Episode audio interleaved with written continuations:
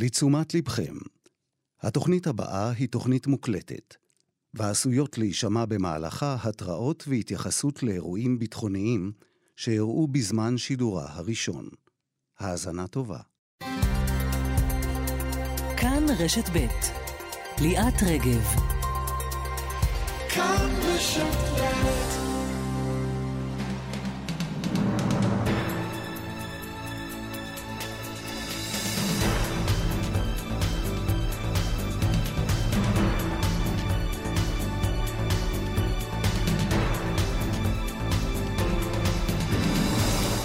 שלום לכם, 12 ו-7 דקות כעת.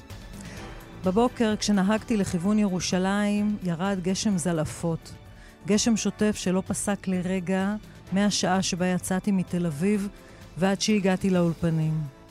ובדרך אני שומעת את מהדורות החדשות שמודיעות על שמות של עוד נופלים שהותרו לפרסום, שמות שמתווספים לשמות של חמשת הלוחמים שפורסמו אמש, וחשבתי, הנה הגשם הזה, השמיים בוכים על החיילים הגיבורים והמתוקים האלה, שנלחמים כמו אריות. וממש עכשיו הותר לפרסום שמו של סמל ראשון רועי אליאס, בן 21 מצופר, לוחם בגדוד הנדסה 603 של עוצבת סער מגולן. רועי נפל בקרב מדרום רצועת עזה אתמול. יהי זכרם ברוך. והלב יוצא גם אל החטופים שלנו שפותחים עוד בוקר נורא בעזה, 79 ימים שהם שם, ואל המשפחות שנפגעו באותו יום נורא במלחמת אוקטובר השנייה, שצריכות להתמודד עם אבל ועם יתמות, וגם לצאת להילחם על השבה של יקיריהם משבי חמאס, וכל זה כשהם רחוקים מהבית, מפונים ונודדים. בבוקר הזה, כשיש תחושה שהמלחמה מגיעה לנקודה שבה יצטרכו לקבל הכרעות. ממשיכים כמו עכשיו, עוברים לשלב ג' בלחימה, והחטופים, מתי הם שבים הביתה? יום קשה היום הזה, וברוח הזו, היומן שלנו, וגם הגשם בינתיים לא מפסיק לרדת. גיא קוטב עורך, יעל שקד וקובי זרח בהפקה, יוסי תנורי על הביצוע הטכני. אני ליאת רגב. אנחנו פותחים בסיפורו של רב סמל ראשון במילואים, שי תרמין, בן 26 מראש פינה. הוא יובא למנוחות בשעה שתיים בבית העלמין הצבאי בראש פינה. לפני שעה קלה דיברתי עם חברתו, מעיין. שלום למעיין גיל. שלום. בת זוגתו כן. של רב סמל ראשון במילואים, שי תרמין. יקירתי, אני כל כך משתתפת בצערך. תודה. בצערך, בצער המשפחה, כולנו כאן איתכם. כן. כמה שנים אתם ביחד, את ושי? אה, היינו, אנחנו האמת שכאילו כבר לא ביחד, היינו קרוב uh, לעשר שנים ביחד, מאז uh, גיל 16 בתיכון. Uh, ולפני כמעט שנה וחצי נפרדנו, אבל uh, בעצם מעולם לא נפרדנו, לא הצלחנו, לא הצלחנו להיפרד. זאת אומרת, uh, כל הזמן uh, הדרכים שלנו מצאו זה את זו בחזרה. מה זאת אומרת? את יכולה לספר? אמ, אני חושבת שזה פשוט היה חיבור שאי אפשר באמת היה להסביר אותו במילים. אמ, שי היה החבר הכי טוב שלי, חבר הנפש שלי. הוא היה איתי בכל הרגעים הקשים בחיים שלי ואני איתו. אמ, וזה פשוט היה זה. דאגנו כל הזמן אה, להתעדכן ולהיפגש, למרות שכאב ולמרות שהיה קשה. אה, וככה זה בעצם אה, המשיך וגם נגמר בסוף. מה, כשאת מחוברת אליו כל כך חזק, נשמתית, את מתארת איזשהו חיבור כזה של נשמות שלא מצליח להיפרד? כן. איך מרגישה נשמה פתאום כשהנשמה השנייה פתאום נעלמת ככה? ריקה. אין לי כל כך uh, מילה אחרת לתאר את זה, אבל אני חושבת שזאת המילה הכי מדויקת שאפשר להגיד. זה מין uh, ריקנות כזאת בכל הגוף. Uh, תחושה של חוסר אונים, קושי מאוד מאוד גדול ובעיקר uh, חוסר הבנה. חוסר הבנה? חוסר הבנה ל... לקבל את המציאות כמו שהיא. מסרב להאמין שזאת המציאות. ספרי לנו על שי. אה, שי, אהוב שלי. היה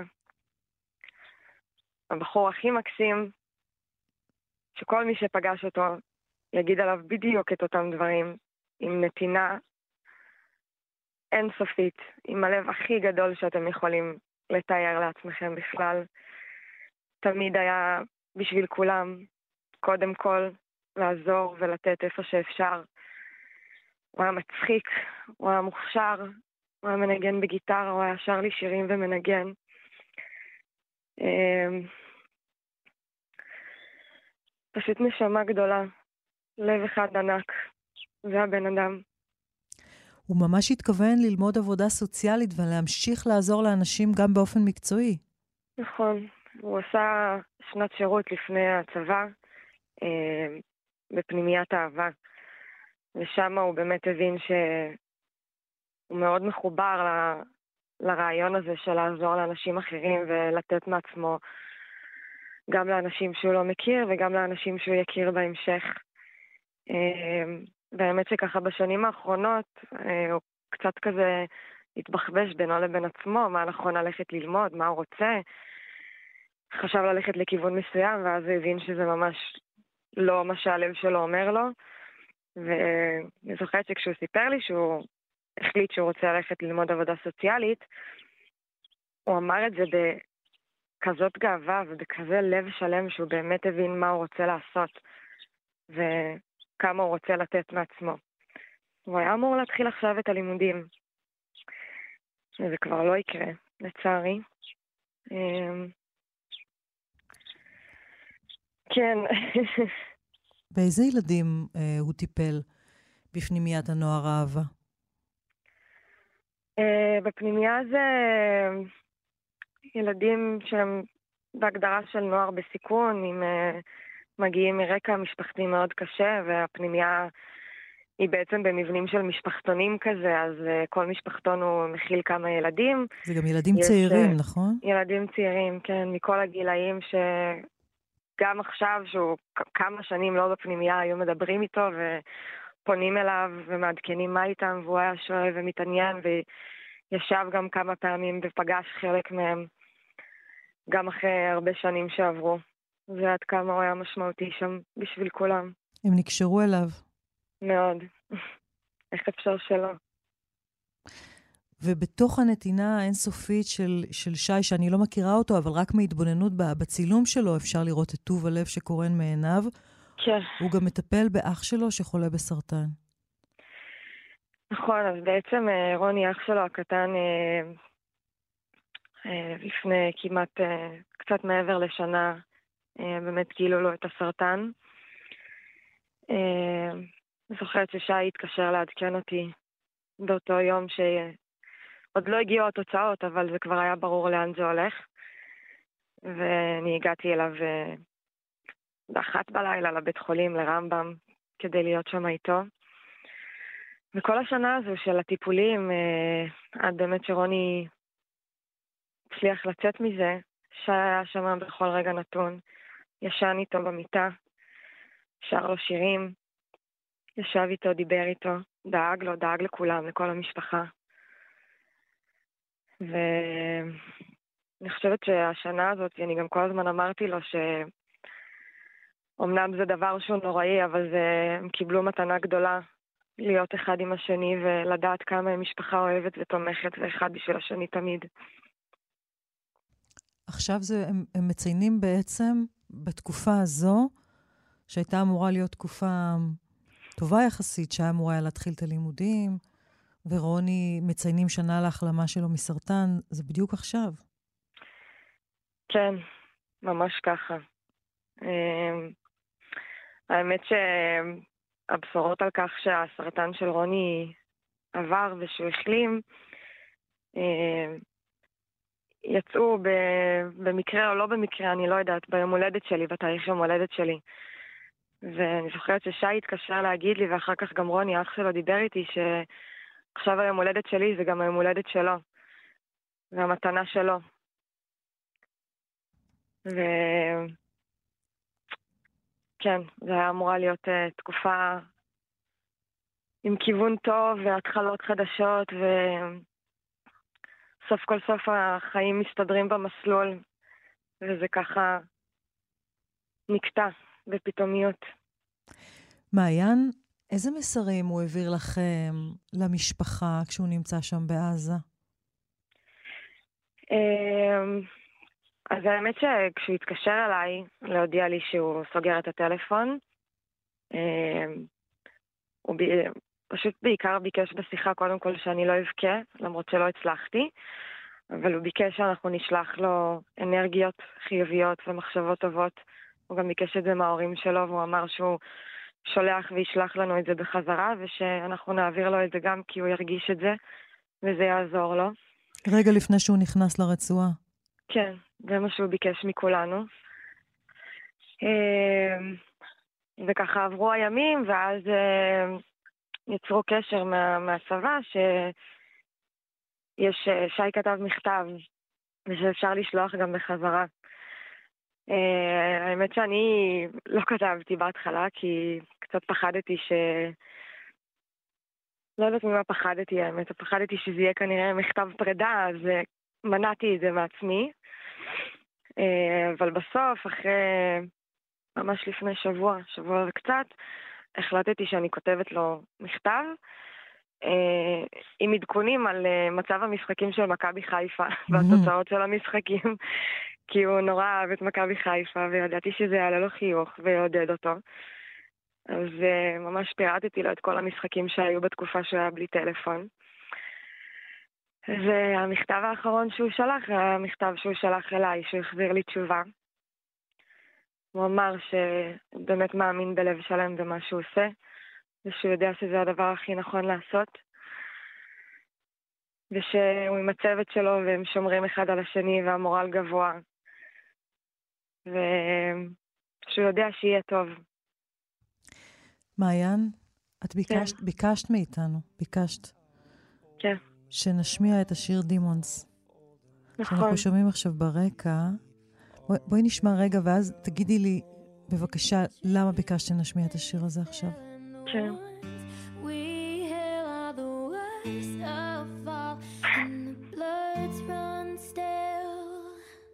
I wanna hide the truth, I wanna shelter you, but with the beast inside, there's nowhere we can hide. No matter what we breed, we still are made of greed. This is my kingdom come, this is my kingdom come. When you feel my heat, look into my eyes, it's where my demons hide. אני מרגישה שאני כמעט לא צריכה לשאול, אבל בכל זאת, למה? מתוקה. אמ, זו הייתה תקופה שפשוט היינו שומעים את השיר הזה ביחד וצורכים אותו בקולי קולות אחד לשני, וזה באיזשהו מקום הפך להיות כמעט השיר שלנו, שלא משנה מי שומע אותו ובאיזה סיטואציה, אנחנו חושבים אחד על השנייה. והאמת שגם uh, בקיץ האחרון הייתה את ההופעה של Imagine Dragon, שהם המבצעים המקוריים של השיר בארץ. ושנינו היינו בהופעה, ואחר כך שלחנו סרטונים אחד לשני, ששומעים את שנינו צורכים ברקע את המילים. ביחד, בלי שהייתם ביחד פיזית. לא היינו ביחד, הוא היה עם אחים שלו ב... בגולדן רינג, ואני הייתי מאחורה מאחורה, אבל צרחנו את זה ביחד, כל כך חזק. מעיין גיל, כן. בת זוגתו של רב סמל ראשון במילואים, שי תרמין. תודה ששיתפת אותנו, יקירתי, שלא תדעו עוד צער. כן. תודה. של כולנו. תודה, מעיין. תודה רבה. תודה. It's where my demons hide. It's where my demons hide.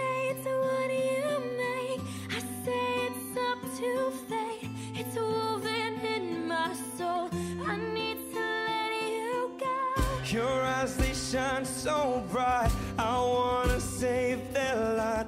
I can't escape this now unless you show me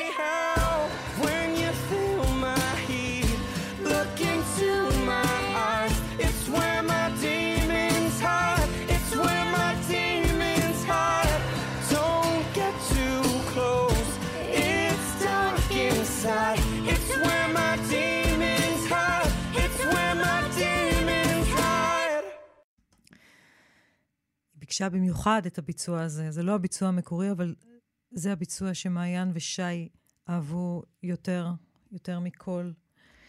יהי זכרו ברוך.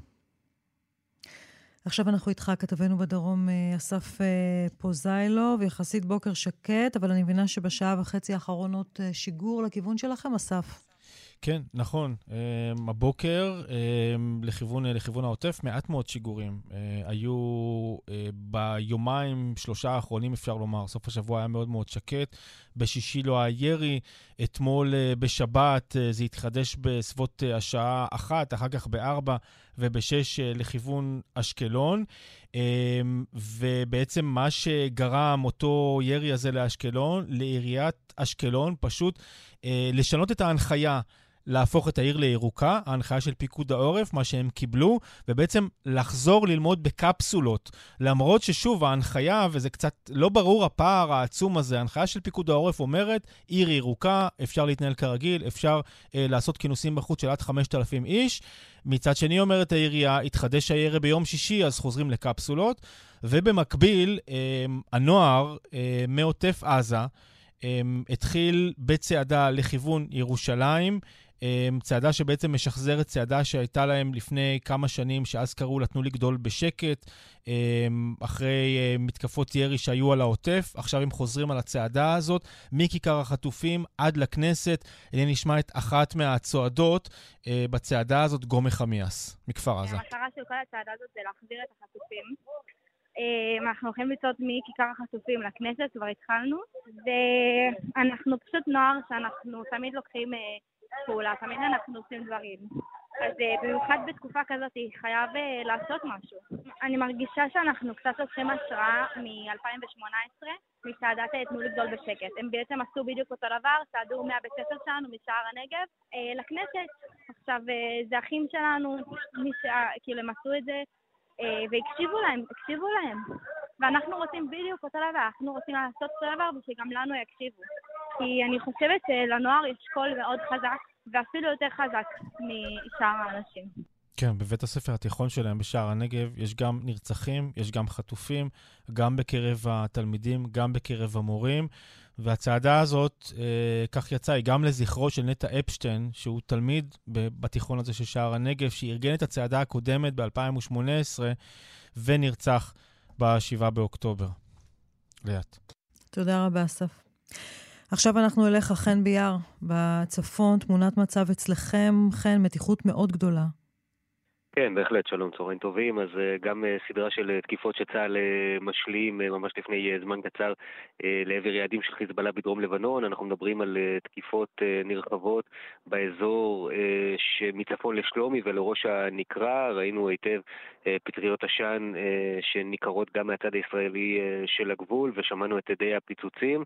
והתקיפות האלה קורות כאשר בעצם מאז שעות הבוקר יש כוננות ומתח מאוד גדול מתוך הבנה שייתכן שחיזבאללה ינסה לראות גם לעבר אה, מטרות אזרחיות. זה בא לידי ביטוי בכך שכל הכבישים אה, חסומים כבר אה, כמה שעות לכל אורך הגבול, גם במזרח גם במערב, יש מגבלה על התנועה באזור, כמובן אזור שהתושבים מפונים ממנו כבר הרבה מאוד זמן, אבל בכל זאת יש בו אה, פעילות חיונית, בעיקר עבודות חקלאיות, אבל גם אלו לא מתקיימות היום, ויש אה, הקפדה יתרה בעיקר בכל מה שנוגע לתנועה בצירים חשופים ובאזורים שנצפים מהצד השני וגם ניתן לבצע יחסית בקלות ירי לעברם, בשביל לא לאפשר לחיזבאללה את ההזדמנות הזאת, כפי שלצערנו גם ראינו ביום אה, חמישי, ירי לעבר אחד הלולים במושב דובב וגם ירי לעבר המושב במושב אביבים הסמוך אה, ביום חמישי, כאשר המצב היה דומה.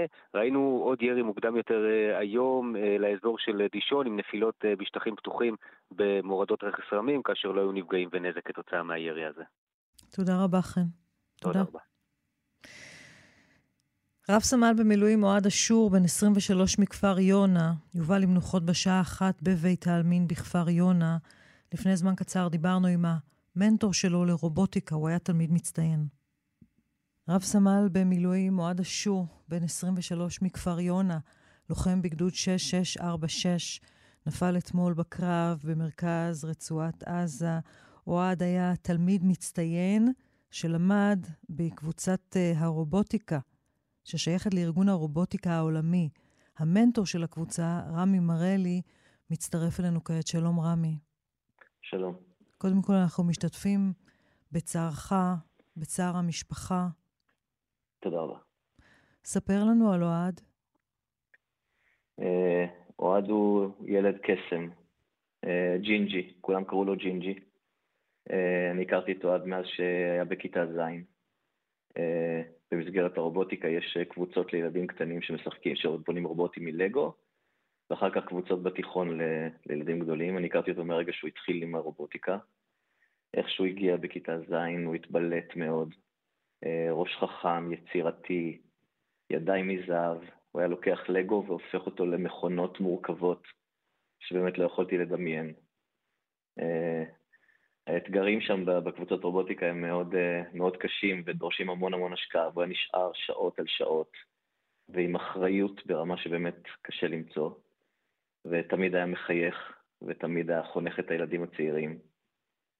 אה, זהו, ואז כשהוא הגיע לכיתה י', אז הוא הצטרף לקבוצה הבוגרת, קבוצת במבלבי.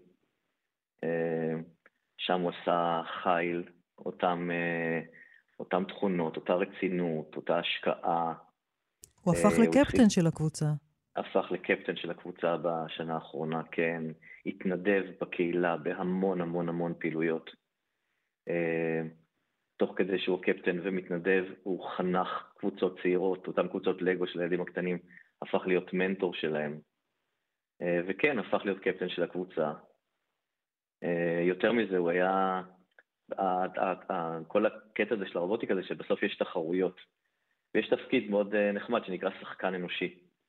שחקן אנושי זה מישהו, בסוף התחרות היא בין רובוטים, אבל יש תמיד בן אדם אחד שנמצא במגרש ויכול לשתף פעולה עם הרובוטים.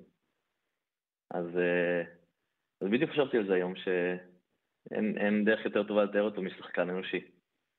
הוא, הוא שחקן נשמה, הוא חבר צוות, הוא, הוא איש קבוצה. והוא אנושי, הוא צנוע, הוא חבר, הוא אופטימי. אמ, מה זה צנוע? באמת. למשל, שהוא היה צריך לכתוב דברים על עצמו, איך הוא הרגיש? כן, היו כל מיני תרגילים שהם היו צריכים לכתוב על עצמם דברים טובים, או סליחה, לא דברים טובים, הם צריכים לכתוב על עצמם דברים טובים ורעים. הוא מגיע לה עם דף עם המון המון דברים, עם ביקורת מטורפת, מודעות עצמית סופר גבוהה. אה, לא, לא יודע אם הוא גבוה, אבל כאילו לפחות בצד הביקורתי, הוא היה מאוד ביקורתי, ובקושי דברים טובים. הייתי אומר לו, אוהד, איך יכול להיות? תחשוב מה אתה, אתה, אתה קפטן, אתה כל כך טוב. ואז הוא היה מתאמץ, ואז הוא היה חוזר אליי עם דברים שבאמת אה, מראים, אה, כי באמת היה אין סוף דברים טובים לכתוב. אבל הוא היה צריך להתאמץ כדי לכתוב על עצמו דברים טובים. הוא פשוט כל הזמן מסתכל איך הוא יכול להשתפר. ובכיתה י"ב, שכולם, אה, הוא גם היה, למד פיזיקה, והיה תלמיד מצטיין, והיו לו הרבה אופציות, והוא החליט מאוד מיד שהוא הולך לקרבי. אתה אומר היו לו אופציות כי הוא היה יכול לשרת אה, ביחידות אה, אה, מובחרות, מודיעין גבוהות שאינן קרביות? למיניהם, כן. אבל הוא באמת כל י"ב הוא פשוט התאמן, התאמן. הוא היה, הוא היה מאוד צנום, הוא היה כזה קטן, רזה יחסית. ואז הוא התחיל בי"ב לבנות את עצמו, והמון המון ריצות, וכושר, ופשוט ראינו אותו איך הוא לאט לאט נבנה להיות לוחם. וזה מה שהוא רצה להיות, הוא רצה להיות לוחם. עד מתי נמשך הקשר שלכם? אה, למעשה אנחנו בקשר אה, כל הזמן, אמנם בשנים, בשנתיים האחרונות הוא כבר אה, יצא מהצבא ו... והתחיל לעבוד, אבל הוא עדיין היה מגיע מדי פעם אחרי הצהריים ככה, או בערב, לראות מה נשמע, לעזור כמובן, ידיים כאלה לא, לא ניתן למצוא בכל כל רגע. ויש הרבה בוגרים שמגיעים לעזור לקבוצה ככה במהלך העונה. אז גם הוא היה מגיע לא מעט. תמיד היה כיף לראות אותו, תמיד אה, ככה מחייך, אופטימי. זהו, כואב. מאוד. רמי מרלי, על רב סמל במילואים אוהד אשור, מכפר יונה. אני מודה לך ששיתפת אותנו, ושוב, שלא תדעו עוד צער, רמי. תודה רבה לכם. בבית העלמין הצבאי בחיפה הובא למנוחות סרן אושרי בוצחק, שנהרג אתמול בקרבות ברצועת עזה. מיכל וסרמן, שלום. שלום ליאת. סרן אה, אושרי בוצ'חק, בן 22, מקריית שמואל שבחיפה, מפקד צוות בסיירת הנחל, סיים את קורס הקצינים לפני כחצי שנה, התנדב בעמותת קו לחיים שדואגת לילדים עם צרכים מיוחדים. הוא התארס לפני המלחמה עם רבית, חברתו, חתונה תוכננה לקיץ. אבל סרן אושרי בוצ'חק נפל אתמול בקרבות בעזה. במקום ללוות אותו לחופה, ליוו אותו היום מאות בדרכו האחרונה. אביו אייל, שהתקשה מאוד להספיד אותו, השמיע בדברי ההספד את שיחת הטלפון ש, של מפקדו של אושרי, נשמע את הדברים. היום, במהלך קרב פנים אל פנים עם מחבלי חמאס שחוסלו מאש כוחותינו, נפל סרן אושר בוצחק בראש הכוח המסתער. מפקד שאין ראוי ממנו לפקודיו, חבר אמת, לוחם אמיץ, פלחניסט עם לב ענק. כל הפלגה כואבת את לכתך. כעת אנו מקריסים את בית המחבלים במרחב הלחימה על גופותיהם של המחבלים. פלגה ב' לא מתכוונת לעצור. נמשיך להילחם ברוח שלך. על הפלחן. פסל בודר, תשע, שמונה, שבע, שש, שש, חמש, חמש, ארבע, ארבע, שלוש, שלוש, שתיים, שתיים, אחד. אחד.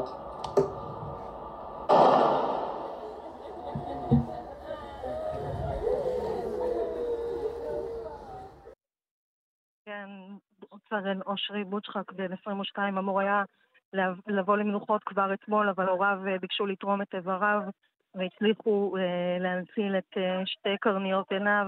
בגלל הפגיעה הקשה לא הצליחו להוציא עוד איברים. נשמע עוד דברים שאמר מפקדו בחטיבת הנחל. אושרי, היית אדם עם דרך ארץ שלא רואים בכל מקום. קצין ולוחם מצטיין, שאוהב את חייליו ממש כמו משפחתו שלו. שתמיד נמצא שם עבורם, בשביל לפקד, לחנך, להפוך אותם לטובים ומצוינים. ממש כמוך, וכל זאת בענווה גדולה, צניעות וכבוד לכל מי שנמצא מולך. ביצעת את תפקידך כמפקץ בסיירת בהצטיינות, אדם עם עומק וערכים במעשים ובמילים, אידיאליסט שנלחם על מה שחשוב לו, אחד כזה שתמיד יודע מה הוא רוצה. הצוות שלך שכל כך אהבת והם אהבו אותך מספרים בגאווה שהפכת אותם למשפחה אחת. כל אחד ואחד מחייליך היה עמוק אצלך בלב. נלחמת יחד איתם בעוז וגבורה. כן, עוד אה, שלושה לוחמים תושבי חיפה נפלו בקרבות בסוף השבוע בעזה. סמל ראשון דוד בוגדנובסקי, בן 19, לוחם בגדוד ההנדסה, נפל אתמול בקרב בדרום הרצועה. יובל עם נוחות בעוד כשעה בבית העלמין הצבאי בחיפה. סמל ראשון אוראל בשן, בן 20 מקריית חיים, לוחם בגדוד ההנדסה, נפל גם אתמול בדרום הרצועה. הוא למד והתחנך בקריית ביאליק ובתיכון עמל בקריית חיים. יובל עם נוחות בשעה שלוש בבית העלמין בצור שלום. רס"ר במילואים אלי מאיר אוחנה, נשוי ואב לתואר בת שנתיים, ולבן יוסף בן חודש שנולד במהלך המלחמה, בוגר הישיבה התיכונית יבנה בחיפה, נפל אתמול בקרב במרכז הרצועה, ויובל עם נוחות היום בשעה שלוש ושלושים בבית העלמין הצבאי בחיפה. יהי זכרם ברוך. מיכל, תודה רבה לך. ובתוך היום הקשה הזה, הבוקר ישיבת ממשלה אנחנו איתך, סולימאן מסוודה, עם עדכונים על מה שנאמר שם. סולימאן, שלום. שלום, שלום ליאת. אז אה, כן, ראש הממשלה פותח את אה, ישיבת הממשלה הזו, כמובן אה, עם הנופלים וכמות הבלתי נתפסת ביממה אחת, הוא מתייחס לעניין הזה, וגם מתייחס להמשך הלחימה. וגם אה, לעוד אה, דיווחים שהיו ביממה האחרונה. סולימאן, ממש עכשיו, סליחה, ממש עכשיו אזעקות בצפון, אביבים, יראון, היכנסו למרחב המוגן. אביבים ויראון. כן, אנחנו איתך. כן, אז ראש הממשלה התייחס אה, גם לדיווח בוול סטריט ג'ורנל על כך שהנשיא ביידן בלם את נתניהו מלצאת למכת מנע בלבנון. בואי נשמע את הדברים של ראש הממשלה. זהו בוקר קשה, אחרי יום קשה. יום קשה מאוד של לחימה בעזה. אני מבקש בשם אה, כל חברי הממשלה וכל עם ישראל לשלוח תנחומים למשפחות לוחמינו הגיבורים שנפלו במלחמה על הבית. ליבנו עם המשפחות, ליבנו על החיים הצעירים שנגדעו באיבם. אנחנו ממשיכים בכל הכוח, עד הסוף, עד לניצחון, עד שנשלים את כל יעדינו. השמדת החמאס, החזרת חטופינו והבטחה שעזה לא תהווה יותר איום על מדינת ישראל. ראיתי פרסומים שגויים שטוענים כאילו ארצות הברית מנעה ומונעת מאיתנו פעולות מבצעיות באזור. זה לא נכון. כן, אז אלה הדברים שאומר אה, ראש הממשלה ליאת, ואנחנו רק אה, נוסיף בעניין הדיווח הזה של הוול סטריט ג'ורנל, לפחות מהפרטים שידועים אה, לי.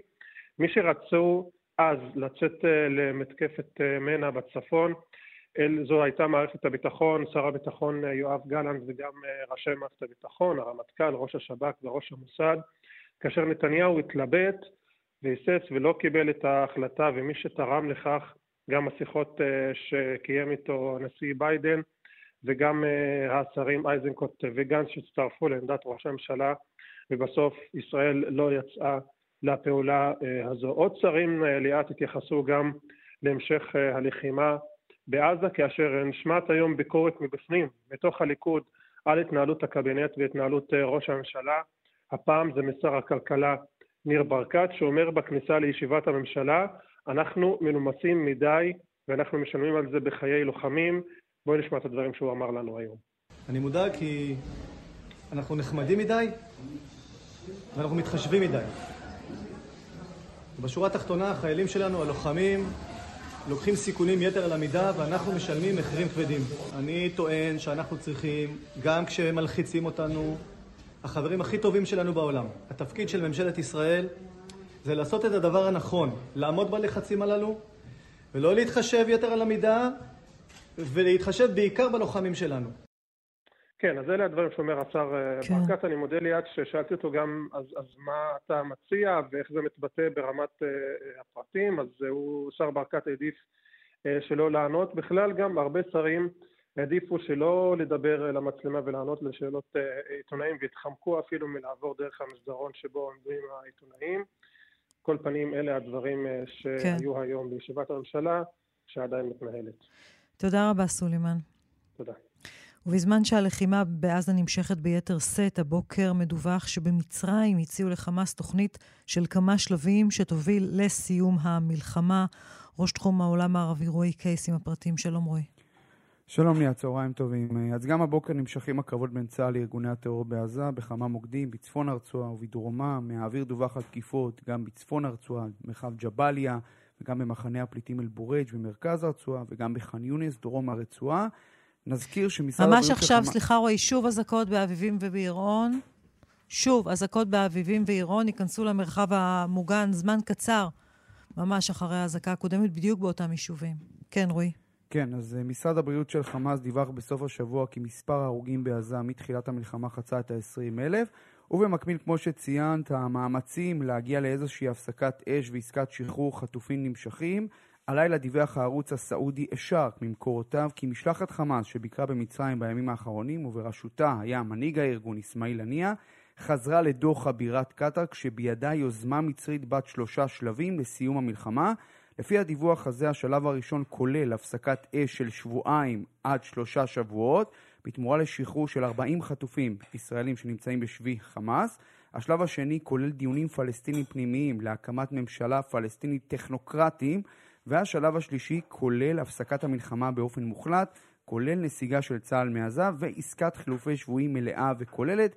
ככל הנראה הכוונה היא לכולם תמורת כולם, הנוסחה שגם בצד הפלסטיני משמיעים לא אחת. נגיד שממש בשעה האחרונה ערוץ אל-ערבייה הסעודי פרסם דיווח דומה לדיווח שהזכרנו על הצעה מצרית להפסקת אש של שבועיים שבמסגרתה ישחררו 40 חטופים ישראלים והמשך הקמה של ממשלת טכנוקרטים שתשלוט בעזה ולאחר מכן הבנות על עסקת חילופי שבויים גדולה יותר שתכלול את אנשי הצבא הישראלים בשבי חמאס. במקביל לעיתון אל-ערבי אל-ג'דיד הפרו-קטרי דיווח הבוקר מפי גורם המעורה במאמצים של מצרים שבקהיר סבורים שכל הפלגים הפלסטינים צריכים להיות חלק משלטון עתידי בשטחים וכי יש למצוא חלופה ליושב ראש הרשות הפלסטינית אבו מאזן. נזכיר שלפי הדיווחים היום אמור להיות במצרים גם מנהיג הג'יהאד האיסלאמי זיאד נחלה, הוא מגיע לשם אחרי שאיסמעיל עניה, מנהיג חמאס היה שם, גם כן הוא מגיע לשם בהקשר של המאמצים להשיג הפסקת אש ועסקה חדשה לשחרור חטופים. אלא שבג'יהאד האסלאמי מבהירים כי הם לא מתכוונים להתגמש, הנה דברים שאומר דובר הארגון מוסא בלברים לערוץ אל-ג'זירה. الكرة الآن في ملعب الإسرائيلي إذا كان معني بحياة ومصير جنوده وأسراه في قبضة المقاومة الفلسطينية כן, אז אומר מוסא בלברים, דובר הג'יהאד האסלאמי, הכדור נמצא במגרש של ישראל אם היא מעוניינת בחיים של חייליה ושל השבויים שלה שנמצאים בידינו. עליה לשלם את המחיר, הפסקת התוקפנות באופן מלא, השגת כל הכוחות מעזה, לא נקשיב לשום הצעה ולא נתייחס לשום הצעה ללא הפסקה מיידית של התוקפנות, ונסיגת כל הכוחות הישראלים. זהו המסר שהעברנו כן. למתווכים. נסכם ונאמר לי, את הרבה דיווחים, הרבה הצהרות בינתיים, בלי יותר מדי תוצאות בשטח, בכל מה שקשור לעסקה. תודה רבה, רועי. תודה. חן ביאר, אצלכם uh, מטח, uh, שני מטחים לצפון ממש לפני מספר uh, דקות, אנחנו איתך? כן, דיברנו על כך שיש uh, חשש ירי שיהיה לאזור, uh, ועכשיו אנחנו מקבלים פעמיים בעצם אזעקות כאשר ההתראה הזו מכוונת אה, לשני יישובים אה, סמוכים באזור הגליל העליון, גם עירון וגם המושב אביבים. אנחנו עדיין לא יודעים פרטים ודאיים לגבי נפילות או יירוטים באזור הזה, אבל בעצם נשמעו אזעקות פעמיים בהפרש של כמה דקות, כן. גם בעירון וגם באביבים. אנחנו מיד נשוב אליכם כמובן עם עוד פרטים בעניין הזה. תודה רבה, חן. תודה. פרסומת. שלום, מג"ד 611, סא"ל ב'. שלום, שלום. שנמצא... מה אה, שלומי, יום קשה עובר עלינו. עובר עלינו יום קשה. עליכם בוודאי, אתם אפילו ביתר שאת, מכיוון שאתם, אה, אתה לפחות, נמצא כרגע במרחב הלחימה, זה מה שאנחנו יכולים לומר. ואתם בעצם אה, עושים פעילות מאוד מאוד מעניינת בכל מה שקשור לזיהוי תנועה אווירית חשודה לעבר גבולות מדינת ישראל, משהו שאנחנו פחות מכירים. זה נכון. קודם כל, יש לי פה את הזכות לעמוד. אתה איתנו? סגן אלוף ב'? סגן... אתה איתנו? כן, בוא... כן, בוא תאמר רק מההתחלה, כי, כי לא הצלחנו לשמוע כלום.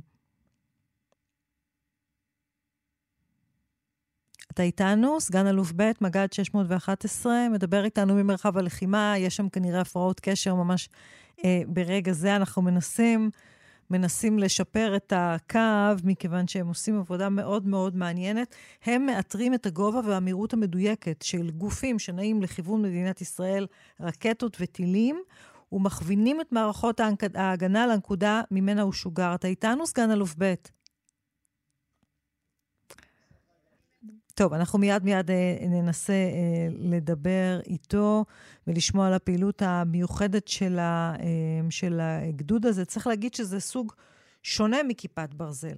זה מה שאנחנו, הדיווח שאנחנו מקבלים מהצבא, זה סוג אחר של התראות, שונה מהפעילות של כיפת ברזל, אבל הם יודעים, יש להם מקם שיודע להתריע על ירי מרגמות אה, מתוכנן. אתה איתנו, סגן אלוף ב'? אני, אני איתכם. אוקיי, אז עכשיו ספר לנו מה אתם עושים. לא שמענו כלום.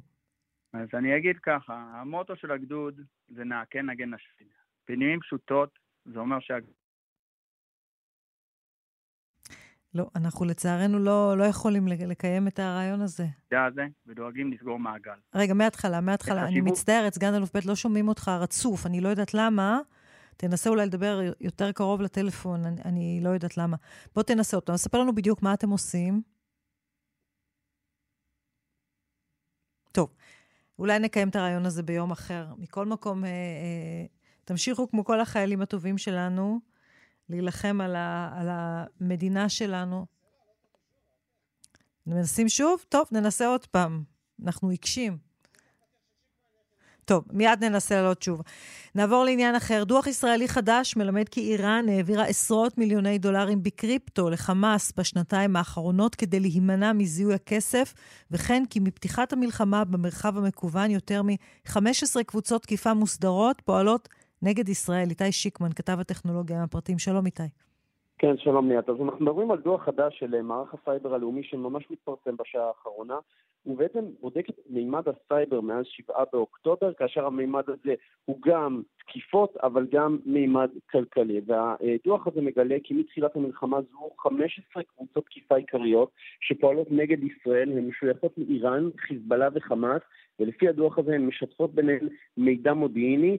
עכשיו, אופי ויעדי המתקפות הללו, מעבר למתקפות, אם נקרא לזה השטחיות, של מניעת שירות והקרסה של אתרים או השחתה של פני אתרים, שנחשבות פשוטות יחסית ולא ממש מזיקות, יש ניסיונות הולכים וגוברים גם לפגוע בספקי שירות שמהווים חלק משרשרת האספקה המקוונת לשלל גופים וחברות, וניסיונות להשתלט על מצלמות אבטחה, זה קריטי, כי זה גם אומר לדלות מידע מודיעיני דרכם וגם לשבש את השימוש בהן כפעולות הגנתיות של ישראל. עכשיו, בהקשר הכלכלי שדיברנו עליו, אה, הדוח הזה נותן איזשהו אימות רשמי לכך שחמאס בשנתיים האחרונות עבר לשימוש נרחב במטבעות קריפטון ככלי למימון טרור. בין היתר מציין הדוח שהמעבר למטבע הזה, סייע לחמאס לקבל כסף רב באופן שוטף מאיראן במהלך השנתיים שקדמו למלחמה.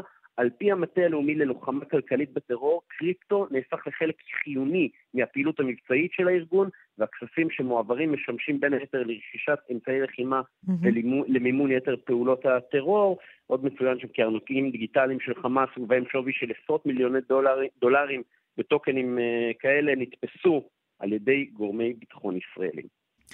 בדיוק בעניין הזה, איתי, אני ממליצה לכולם להאזין לרעיון עם אה, אודי לוי, שעמד בראש היחידה הכלכלית של המוסד. הוא מספר שם סיפורים מסמרי שיער על האופן שבו אה, חמאס אה, קיבל את הכסף, ועל ההתראות של אנשי חטיבת צלצל לראש הממשלה, ש... ואמרו לו, אנחנו יכולים לעצור את אה, זרימת הכסף לחמאס, אבל דבר לא נעשה. הרעיון הזה נמצא בבית הנבחרים של כאן רשת ב'. תודה רבה, איתי. תודה, ליה. אנחנו שבים אליך, מג"ד 611, סגן אלוף ב', שלום. שלום, שלום. או, עכשיו, זהו, עכשיו המכה מצליח. אז בואו ספר לנו בדקות שנותרו לנו מה אתם עושים. אז כפי שאמרתי, המוטו של הגדוד זה נעקן נגן נשמיד. במילים פשוטות זה אומר שהגדוד במשך 70 שנים יודע להגיד מה הנקודה המדויקת ממנה יורים על ישראל ועל כוחותינו. משם אנחנו לוקחים את המידע הזה ודואגים לסגור מעגל. חשיבות הארטילריה במלחמה הזאתי ניכרת לכולם. כל פגז שהתותחנים יורים נורא רק לאחר שאנחנו צופים ואישרנו את דיוק הירי. אני גם יכול לחשוף בפעם הראשונה שבמהלך ימי הלחימה הגדוד הפיק מידע בזכות המקם ועבודת ניתוח מעולה של הצוות והלוחמים על ירי מרגמות ששוגר לעבר כוחותינו, חטיבה 401 ובעקבות כך ידענו להתריע לכוח להתמגן מפני ירי המרגמות וגם לסגור מעגל אש ולהשמיד את מקור הירי שתקף אותם. כלומר, אם אני מבינה הגדוד... נכון... כן, כן, סליחה. אני אגיד גם משהו שנייה רק כדי להגיד על הגדוד, הוא לא יודע לעשות את המשימות שלו בלי הכוח אדם האיכותי שלו. הוא באמת כוח אדם איכותי ברמות. יש לנו מפקדי צוותי מקם, קצינים בדרגת סגן, עם אחריות ברמה אסטרטגית, לא פחות, המפקץ האסטרטגי.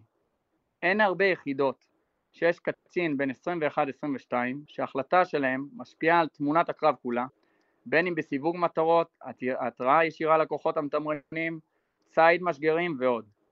הם מובילים צוותים שפרוסים בכל רחבי המדינה, מוכנים לפעולה בכל גזרות, והם עושים את זה עוד לפני השביעי לעשירי, וימשיכו לעשות את זה ככל שנידרש. ואתם פועלים בוודאי, אה, כמה, כמה זמן הגדוד הזה קיים אמרת? מערך האיכון קיים 70 שנה. 70 שנה? השנה חגגנו גם 70 שנה.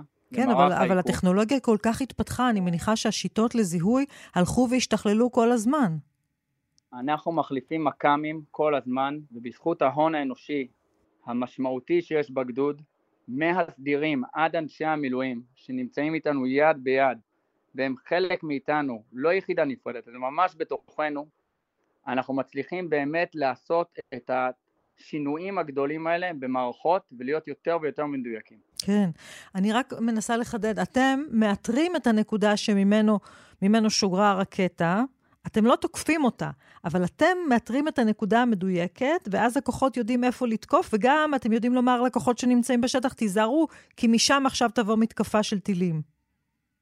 אמת. אנחנו גם יודעים להגן על כוחותינו, אנחנו גם יודעים לדייק את הארטילריה שתפגע באויב, וגם לא תפגע בשון או חפים מפשע או בכוחותינו, ואנחנו גם יודעים לזהות את מקור הירי שירה עלינו ולהשיב לשם במקום מדויק.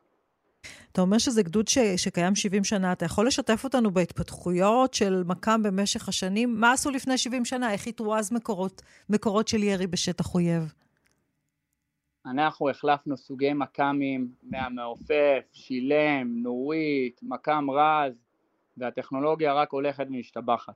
ועם הדבר הזה אנחנו באמת מצליחים לאתר את האויב בצורה הכי טובה ולדייק את כוחותינו, באמת להביא לידי יכולת משמעותית בשדה הקרב. מה, ספר לנו ככה על מצב הרוח של החיילים, אנחנו כבר ימים רבים בתוך אה, לחימה, לצערנו גם יש עבודות, אבדות, מצליחים לשמור על מורל גבוה? אני אגיד ככה, זה דור שזלזלו בו, שחשבו שהוא מפונק, אני רואה אותם בלחימה, אני רואה אותם בשטח, דואגים לעצמם במשך כל כך הרבה זמן, רק כדי למלא את המשימה. זה דור מדהים, אני קורא להם דור ההכרעה. ההכרעה? אני גם נחשף לפרקטיקה שלהם. של המשימה בדור הזה. לוחמות ולוחמים מעבירים איכונים, וזה משפיע באופן ישיר על בני ובנות הזוג שלהם בעזה, שהם יודעים מתי להתמגן מאש אויב, ויודעים איפה לחפש את משגר הרקטה ואת החוליה שיורה על המדינה. רגע, אני מנסה להבין, היו לכם, מקרים, היו לכם מקרים של חייל או חיילת שאיתרו מיקום, ובזכות המיקום הזה הם הצילו את החיים של, בן, של החבר או החברה שלהם? לא רק חיילים בסדיר, יש אנשי מילואים שמלווים את בת הזוג של... כן, מלווים את בת הזוג שלהם. לא רק בסדיר, יש לי פה אנשי מילואים שמלווים את בני ובנות הזוג שלהם בתוך עזה, לאורך כל הדרך, בצורה, במקום עם משקפת, עם מקם, ממש מתריעים להם ודואגים לסגור מעגל, וככה נפגשים אחר כך בבית בשלום. ושומרים עליהם, מדהים. ספר לנו ככה בקצרה, מאיזה מקומות הם יורים את הרקטות? מאיזה מקומות הם יורים את הטילים? אתה יכול לאפיין את המקומות האלה? הדברים מתפרסמים בחדשות, ואנחנו רואים את זה. הם יורים את זה מתוך מקומות שאנחנו יודעים שזה מקומות, שזה בתי חולים, מקומות שהם יודעים שאנחנו לא נרצה לתקוף אותם, כן. בגלל באמת שיש שם אבל אתם, אנשים... אתם האנשים שמאתרים את המקומות האלה. כל הכבוד לכם, סגן אלוף ב', אה, מג"ד 611, תודה רבה לך, באמת, תודה רבה. תודה רבה לכם, ואנחנו כאן, וביחד, עד ההכרעה. לגמרי, תודה רבה לך, תודה. אנחנו שווים אליכם, אחרי חדשות השעה אחת.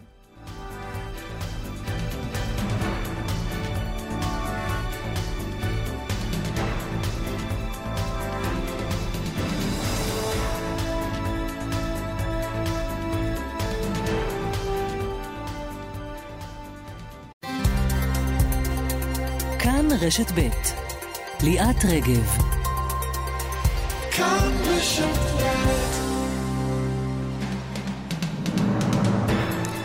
שוב שלום לכם, אחת וחמש דקות uh, כעת, ממש לפני מספר uh, דקות, נשמעה שוב אזעקה באביבים, בצפון.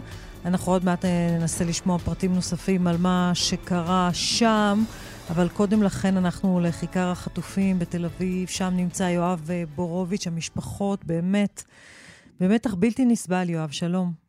שלום ליאת, באמת כפי שאת מתארת, המתח הוא בלתי נסבל, בעיקר כעת כאשר אומרות לנו המשפחות ומהמטה, אומרים לנו ממש עכשיו מתנהל לפי ידיעתם המשא ומתן, לכן הם לא רוצים לעשות פעולות דרסטיות. בימים הקרובים כדי לא לפגוע חלילה במשא ומתן, אבל הן כן מדגישות שאם המשא ומתן לא יצלח ואם החטופים לא יחזרו, אז הם בהחלט יפנו למסלול של פעולות מחאה משמעותיות ביותר. עם זאת, כמובן צריך לציין ליד שעכשיו יש הפגנה ויש משעות הבוקר מחוץ לשער בגין במחנה הקריה בתל אביב. למעשה יש שם משפחות שאפילו ישנות באוהלים שם, וההפגנות שם נמשכות כל הזמן, לצד הפעילות בכיכר החטופים. אבל התקווה באמת שנובעת מהמשא ומתן היא תקווה גדולה מאוד. הן לא רוצות חלילה לעשות שום דבר שיפגע בפעולות הללו, ולכן הן ממש ממתינות, אבל כמו שאת אומרת, המתיחות מאוד גדולה. בואי נקשיב למסר שמעבירה ענבל צח, בת דודתו של החטוף טל שוהם, של 77 ימים בשבי חמאס, היא רוצה להעביר מסר לבן דוד שלה שבשבי. טל, אנחנו מחכים לך בבית, אנחנו שומרים על עדי ועל נווה ועל יעל בשבילך. אה, ההורים שלך, האחים שלך, כולם מחכים בבית, החברים. מחזור ל"ד שמחכה לך ולאיתי ולתמיר. תחזרו הביתה כולכם היום לשלום. אתם וכל החיילים תחזרו פשוט הביתה. כן, ליאת, אנחנו ממש תופסים את ענבל, רק כדי להבין ממש מחוץ להפגנה. צריך להבין באמת, אתה יודע, את הפעולות, המחאה נמשכת, אבל באמת יחסית בעצימות נמוכה, בגלל התקווה מהמשא ומתן. תודה רבה, יואב, תודה. תודה. עכשיו אנחנו איתך אה, פרשניתנו לענייני צבא, כרמלה מנשה, עם תמונת אה, המצב אה, בשטח. שלום, כרמלה. שלום, כן, אחרי תשעה חיילים שנהרגו, שהותר שמם לפרסום, ועוד uh, חמישה שנהרגו היום שבעה, היום ה-79 למלחמה, צה"ל ממשיך בפעילות במהלך היממה האחרונה, חיל האוויר, כוחות האוגדה, מתמרנות uh, ולוחמי זרוע הים תקפו כ-200 מטרות בשטח רצועת עזה. הם, הכוחות ממשיכים לנהל קרבות עזים עם מחבלים, להשמיד תשתיות טרור, לאתר אמצעי לחימה רבים עוד אה, נמסר כי אה, קרבות פנים אל פנים של חטיבת גבעתי, שמעמיקים את התמרון בלב ח'אן יונס, לוחמי צוות הקרב החטיבתי, פועלים בעצימות בשלושת השבועות האחרונים בח'אן יונס, מרחיבים את האחיזה המבצעית, פוגעים במחבלים בקרבות פנים אל פנים. השבוע, במהלך ההתקפה של לוחמי סיירת גבעתי, נתקלו הלוחמים בחמישה מחבלים שיצאו מפיר מנהרה, ירו לעבר הכוחות, הלוחמים הסתערו על המחבלים וחיסלו אותם מטווח קרוב, זיהו עוד ארבעה מחבלים שיצאו מתוך מבנה סמוך, הכווינו כלי טיס של חיל האוויר שהשמיד את המבנה וחיסל את המחבלים. בהתקפה נוספת, במהלך פשיטה של הכוחות על מבנים במרחב ח'אן יונס, הופעל לעבר המטען. כתוצאה מכך נהרגו הלוחמים סמל ראשון ניר רפאל קנניאן וסמל ראשון בראנו קסיה, זכרם לברכה, ונפצעו חמישה לוחמים נוספים. ביממה לאחר מכן, לוחמי סיירת גבעתי בשיתוף עם גדוד ההנדסה פוצצו את המבנים שבהם הוטמנו המטענים ונפלו הלוחמים. הלחימה הזאת נמשכת כפי שאנחנו אה, משדרים. יש הרבה מאוד ניסיונות לפגוע בחיילי צה"ל, טילי נ"ט, אה, מטענים, קרבות פנים אל פנים, והכל בעצימות גבוהה, גם בח'אן יונס, גם בצפון הרצועה, עדיין הלחימה הזאת נמשכת. תודה רבה, כרמלה. תודה. אנחנו חוזרים לסיפורי הלוחמים שנפלו בקרבות. סמל ראשון גל הרשקו, בן 20, מיפתח, מפקד כיתה בגדוד ההנדסה 603, נפל אתמול בקרב בדרום רצועת עזה. נעמה זוהר, דודתו, מצטרפת אלינו כעת. שלום, נעמה. שלום. אנחנו משתתפים בצערכם. תודה רבה. ספרי לנו על גל. גל היה מפקד כיתה, כפי שאמרת, בגדוד ההנדסה 603. אמ, היה אדם הכי טוב שיש, רגיש, דאג לכולם. היה אדם שמח, מוקף חברים אוהבים. אה, הוא הנכד הבכור של המשפחה מהצד של אחותי, והוא היה אהוב לכולנו. ילד, אה, כפי שהקלישה אומרת, יפה מבחוץ ומבפנים. אה, לאימא שלו היה חשוב להגיד שהוא רצה, שהיה לו חשוב לשמור על החיילים שלו בנמרה. נמרה שהם קראו לה נמרה הרשקו. נמרה הרשקו? כן. זה הנגמש. שהם נסעו בו. כן, כן. הכלי. כן. זהו, אנחנו לא מעכלים עדיין. לא האמנו שנורא מכל ידפוק על דלתנו. אנחנו באבל. קשה. מתי, מתי ההורים או את או בני המשפחה דיברו איתו בפעם האחרונה? אה, אימא שלו דיברה איתו אתמול או יום לפני, אני לא בטוחה, אה, לפני שזה קרה. אתמול? היא עוד הספיקה לדבר איתו. אה, אני או אתמול או יום לפני, וזה היה ממש ממש לאחרונה, אה, מטלפון לא שלו, טלפון של חבר. הוא התקשר? כן, ולפי מה שהבנו, הוא היה אמור לצאת, הם היו אמורים לצאת, הם היו בדרך... הצבא עדיין לא היה, זאת אומרת, עדיין לא הגיע לכאן כדי לספר לנו מה קרה, אבל אה, הם יגיעו. ולפי מה שאנחנו מבינים אה, עד עכשיו, זה כנראה שהם היו בדרך החוצה מעזה, ו... אבל את הפרטים האלה אני לא, אני לא יודעת אה, להגיד בצורה חד משמעית. לפחות לפי הפרטים שיצאו לתקשורת, פגע טיל נ"ט כן. בכלי ההנדסי שהם שהו בו. ואת אומרת שלפי מה שאתם יודעים, הם בעצם נסעו החוצה כבר לכיוון הגבול עם ישראל. היו בדרך אה, לצאת מהרצועה? ככל שידוע לנו, כן, כן, יכול, ככל שידוע לנו כרגע, אבל אנחנו באמת, אה, זה, אנחנו, אנחנו לא, לא יודעים להגיד בצורה חד משמעית, כי עוד לא, עוד לא סיפרו לנו את זה מהצבא. אהב לשחק אה, כדורסל? כן, הוא אהב לשחק כדורסל, הוא היה ילד שמח, מוקף חברים. באמת, ילד אהוב, בשבילנו היה, הוא היה האחיין הראשון שלי, הוא לב, הוא ילד מקסים. אנחנו... אני לא מצליחה לתפוס שאני מדברת עליו בלשון עבר. אה, זה נורא עצוב, זה נורא. כולנו במצב נוראי עוד מתחילת המלחמה, ועם כל האבל הלאומי. ועכשיו שזה מגיע אליך כל כך קרוב, זה הופך להיות קודר ושחור עוד יותר. נעמה, אה, יש כבר מועד להלוויה? אה, עדיין לא נקבע סופית, כיוון שההלוויה תהיה, כלומר הוא יקבר בקיבוץ יפתח, וזה קיבוץ שעל גבול אה, בצפון הארץ לגבול, ואנחנו לא יודעים, עדיין לא קיבלנו אישור אה, מתי נוכל להגיע וכמה אנשים, זה יהיה מצומצם כנראה. אה, ואת הטקס אנחנו נעשה לו פה, איפה שכל חברי הקיבוץ נמצאים, בקיבוץ גינוסר, שהם שוהים, איפה שכולם שוהים מתחילת המלחמה. המשפחה מפונה מיפתח, ואתם כן, תחזרו... המשפחה מפונה מיפתח. ואתם תחזרו ליפתח לערוך בו את טקס ההלוויה. זה מה שהמשפחה רוצה? כלומר, הטקס, לא, הטקס יהיה כאן בגינוסר, ואנחנו אחר כך, אה, רק, רק אה, המשפחה הקרובה כנראה תיסע לקבורה לקיבוץ יפתח. אי אפשר להגיע הרבה אנשים בגלל, אה, בגלל הבעיה הביטחונית. זה מסוכן. המשפחה רצתה לקבור אותו ביפתח. כן, הציעו לנו קבורה זמנית, אבל הם לא, לא רצו. ההורים לא רצו. זהו, וכל השבעה, ולאחר מכן יהיה כאן, בגינוסר. וכן, זה קושי גדול על קושי שגם ככה קיים, שלא להיות בבית. אני מקווה ואני מאמינה ואנחנו נעשה הכל כדי לחזק אותם, את ההורים ואת מיכל אחותו. וזהו, זה הולך ללוות אותם מעכשיו ועד עולם, לצד החיים. זהו, קשה, עצוב, אני מדברת איתך ואני לא באמת עדיין קולטת שזה גל שלנו. נעמה זוהר, דודתו של גל הרשקו. אני מודה לך ששיתפת אותנו, ושוב, אנחנו משתתפים בצערכם הכבד. תודה רבה. שלא נדע עוד צער כולנו. אמן. תודה.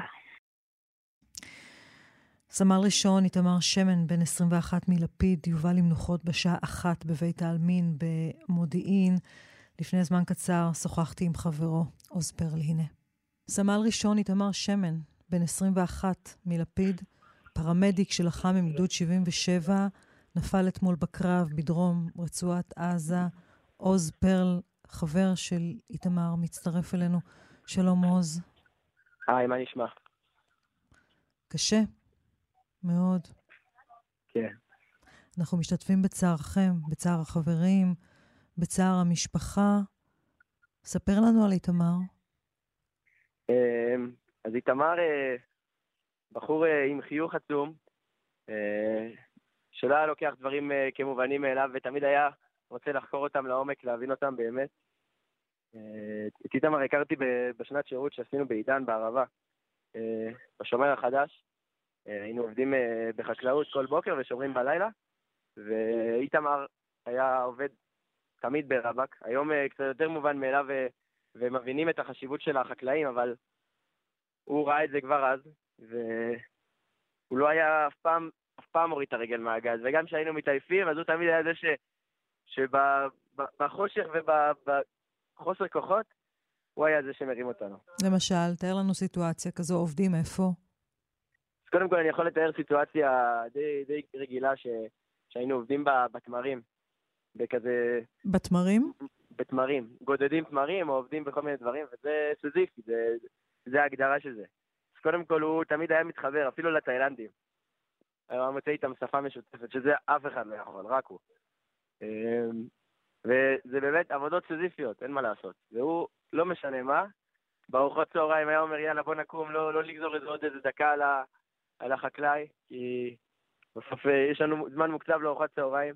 הוא היה אם זה היה עבודה בפלפלים, אז הוא היה עושה איתנו תחרויות, יאללה בוא נרים את הקצב, ובוא, בוא, והיה, ו, ותמיד מה שהיה הכי חשוב לו זה, זה החיוך והתודה של החקלאי בסוף, שזה, בשביל זה הוא היה, הוא היה חי, והוא היה מעריך את זה מאוד, הוא לא היה לוקח את זה כמובן מאליו. הוא האמין בחקלאות כ- כדרך אה, לקיים את המדינה הזו? אה, כן, הוא גם, העניין הוא שהוא היה בן אדם של עומק, הוא, כמו שאמרתי בהתחלה, הוא לא היה, הוא היה יורד לסוף הדעת. אז קודם כל הוא לא היה לוקח את זה כמובן מאליו, חקלאות כ... כדבר ציוני, ו... ובמיוחד בגלל זה, אז הוא היה, זאת אומרת, בסוף הוא, הוא הבין את החשיבות של זה. כמובן, אחרי הרבה, הרבה שאלות ומחשבות, והוא היה תמיד יורד לשיחות נפש, גם על, גם על זה. גם על, על מה? ה... על חקלאות? גם על חקלאות, כן. וגם על עתידה של מדינת ישראל, הוא נש... בחור עם נשמה ציונית עמוקה. כן, היה ציוני גדול.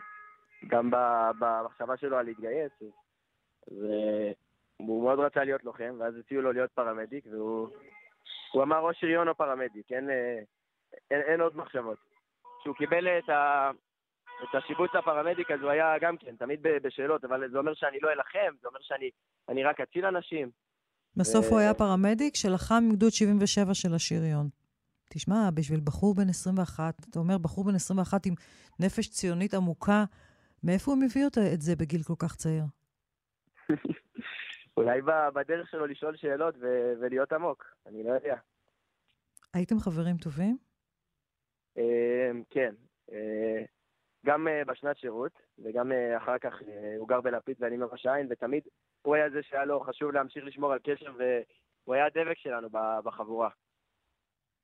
ספר לנו על המשפחה שלו. אז יש לו שני הורים, דורית ואסף, ושתי אחיות שהוא היה תמיד מספר עליהן, וגם ש... שאחותו עינב הייתה בטיול, אז הוא היה תמיד משתף אותנו איפה היא נמצאת, ושולח לנו תמונות, הוא מאוד מאוד אהב אותה.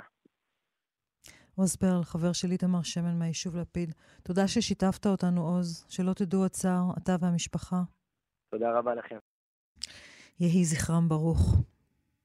עכשיו אנחנו לפרסום ראשון שלך, אסף פוזיילוב, לוחמי מחלקה מצטיינים מגולני, קיבלו פקודה שלא לבקר את המשפחות השכולות של חבריהם בזמנם הפרטי. מי שיבקר יודח מלחימה. הסיפור הזה עורר סערת רגשות. אסף, שלום. שלום, שלום ליאת, כן. מדובר בחיילים מצטיינים של גדוד 51 אה, מגולני. הם יצאו ביום שישי פעם ראשונה הביתה, אחרי שהם לוחמים בעצם מה-7 באוקטובר. אה, כולם כאמור לוחמים מצטיינים, לא ראו בית 80 אה, יום, ומה שבער להם, בער להם יותר מכל, יותר מלראות את ההורים שלהם, זה קודם כל להגיע למשפחות השכולות של שני החברים שלהם, סמל גיא בזק וסמל תומר נגר, שניהם נפלו בשבת השחורה. הם כבר הודיעו למשפחות שדבר ראשון שהם עושים כשהם יוצאים מעזה זה לבקר אותם, לדבר איתם, אה, מה שעורר המון המון התרגשות, גם אה, סערת אה, רגש בתוך אותן משפחות שפעם ראשונה יפגשו את החברים של הילדים שלהם ואולי ישמעו קצת עליהם. אבל בעוד הלוחמים האלה בדרכם למשפחות השכולות, הם מקבלים טלפון מהמ"פ שמודיע להם, יש פקודה, אני קיבלתי פקודה ומנחית את הפקודה הזו עליכם. אם אתם הולכים ופוגשים את המשפחות השכולות, בזמנם החופשי אגב, אתם מודחים מלחימה. לא פחות. הם ניסו להבין, זה גרם לסערת רגשות, לשיחות של צעקות. עד כדי כך? uh, מדיחים אותם מהלחימה אם הם מבקרים משפחות שכולות? כן, זו הפקודה שירדה עליהם מהמ"פ, ככה הוא הודיע להם. הם uh, היו בדרכם uh, לשתי המשפחות האלה, הם התייעצו עם משפחת בזק. הוריו של גיא בזק, אבא שלו, יובל, תת-אלוף במילואים, הוא סמח"ט גולני לשעבר, היה גם מח"ט אה, של שתי חטיבות, ואמרו להם ההורים של גיא, אל תפרו פקודה, אל תגיעו אלינו עם כל הכאב הנורא של המשפחה הזאת שציפתה שהלוחמים, החברים של הבן, יגיעו. אחרי אה, סערת רוחות מאוד מאוד קשה של הלוחמים ושל בני המשפחות שלהם במהלך כל השבת, הם החליטו להפר פקודה ולהגיע בכל זאת. ואז קיבל הממ"מ הודעה מהמפקד שלו, אני מדיח אותך, כי אתה הולך לבקר משפחות שכולות. נשמע דברים אה, שאמר לנו אחד, אה, אחד מבני המשפחות של הלוחמים האלה. מדובר במחלקה מצטיינת שנלחמה מהשבת השחורה באוקטובר, ב-7 לאוקטובר, אה, שלמעשה מהווה את אה, שרשרת הפיקוד הבאה של הגדוד. החיילים האלה, כל מה שהם מדברים עליו מאותה שבת, בשיחות המצומצמות שהיו לו איתנו, זה רק לחבק את המשפחות. זה רק מה שמעניין אותם, הם רוצים לסגור את המעגל הזה, ששם הציב את החיילים במצב בלתי אפשרי. מאחד, הם מאוד רוצים אה, לבקר את המשפחות, ומאידך, זה ערער אותם בצורה אבסולוטית. וכל החיילים, ללא יוצא מן הכלל, הרגישו שהם חוזרים לצבא בתחושות מאוד מאוד קשות. נשמע עכשיו דברים שאמרה לנו אה, אמו של אה, גיא, זיכרונה לברכה, כרמית בזק. הם ציפו מאוד מאוד לביקור הזה, והנה הדברים שהיא אמרה.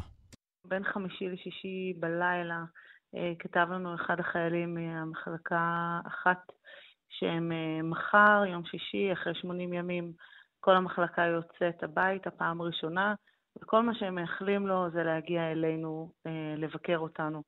אף אחד מהם לא יכל לדבר איתנו, כמובן לא לפגוש אותנו.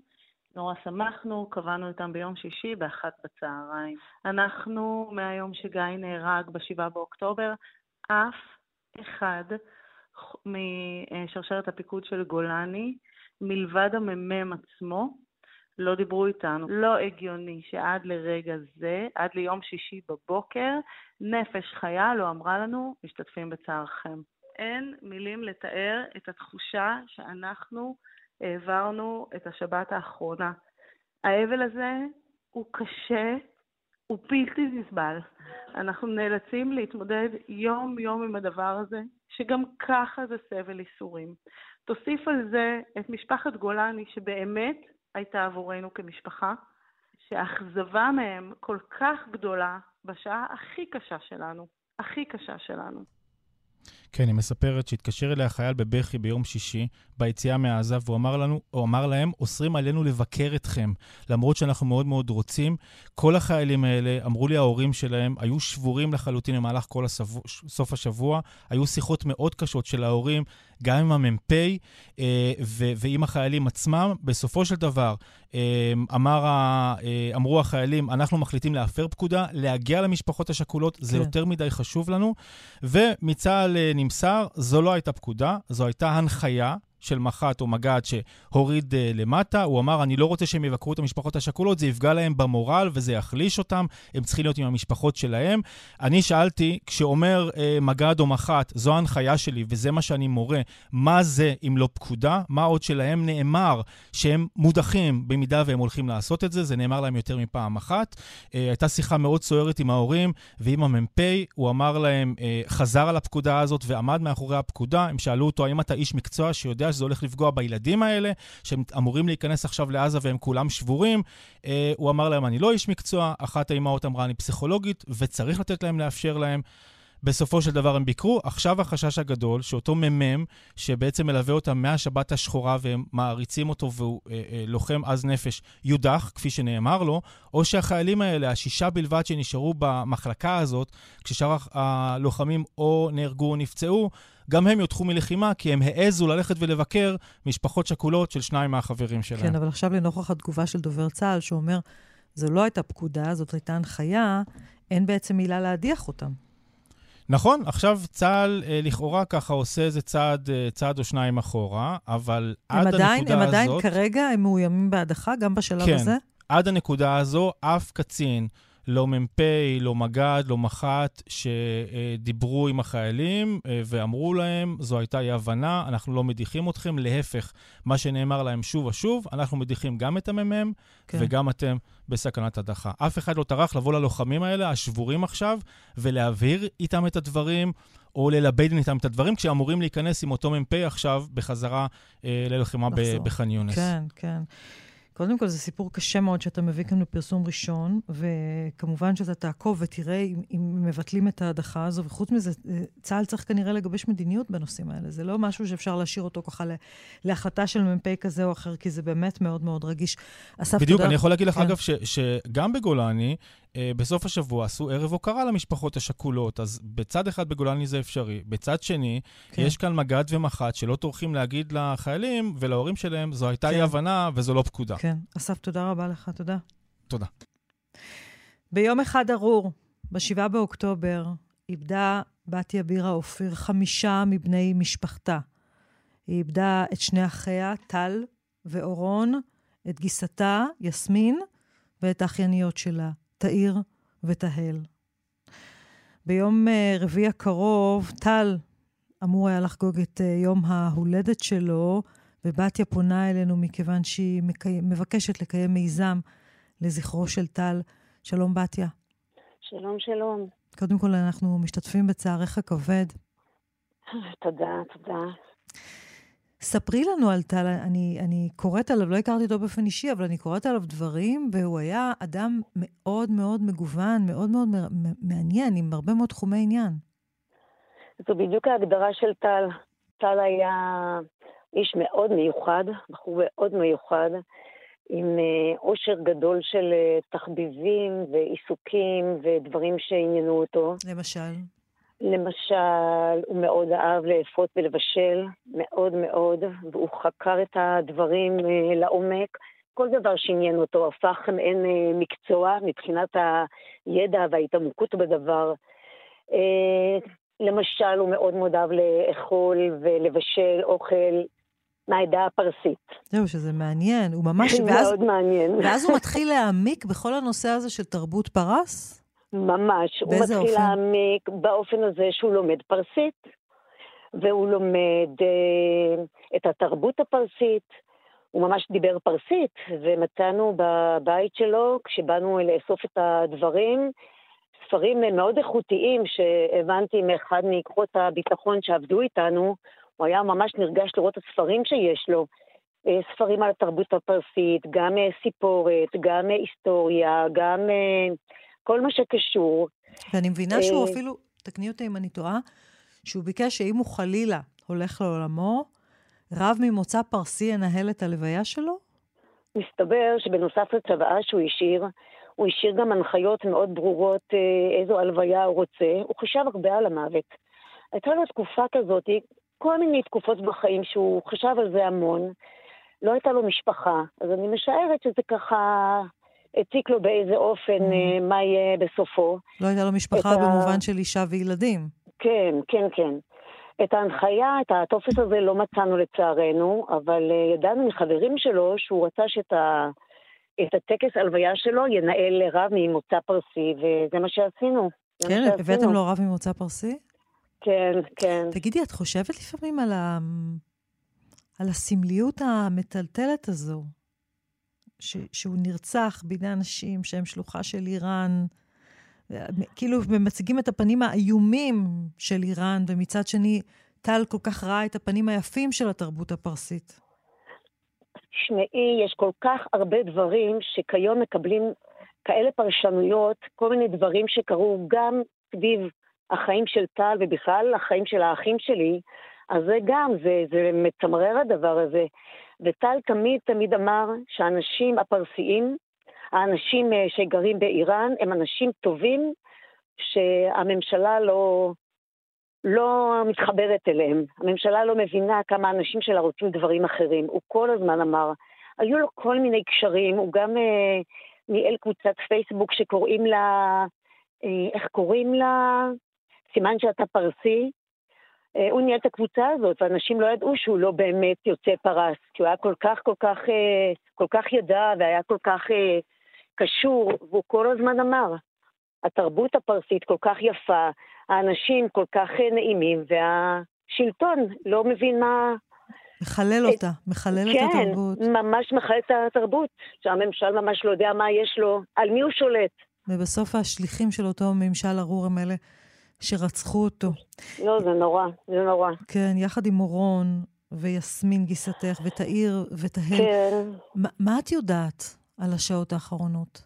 אה, כיוון שאני אדם אה, שקשה לו בלי סגירת מעגלים, אני חוקרת.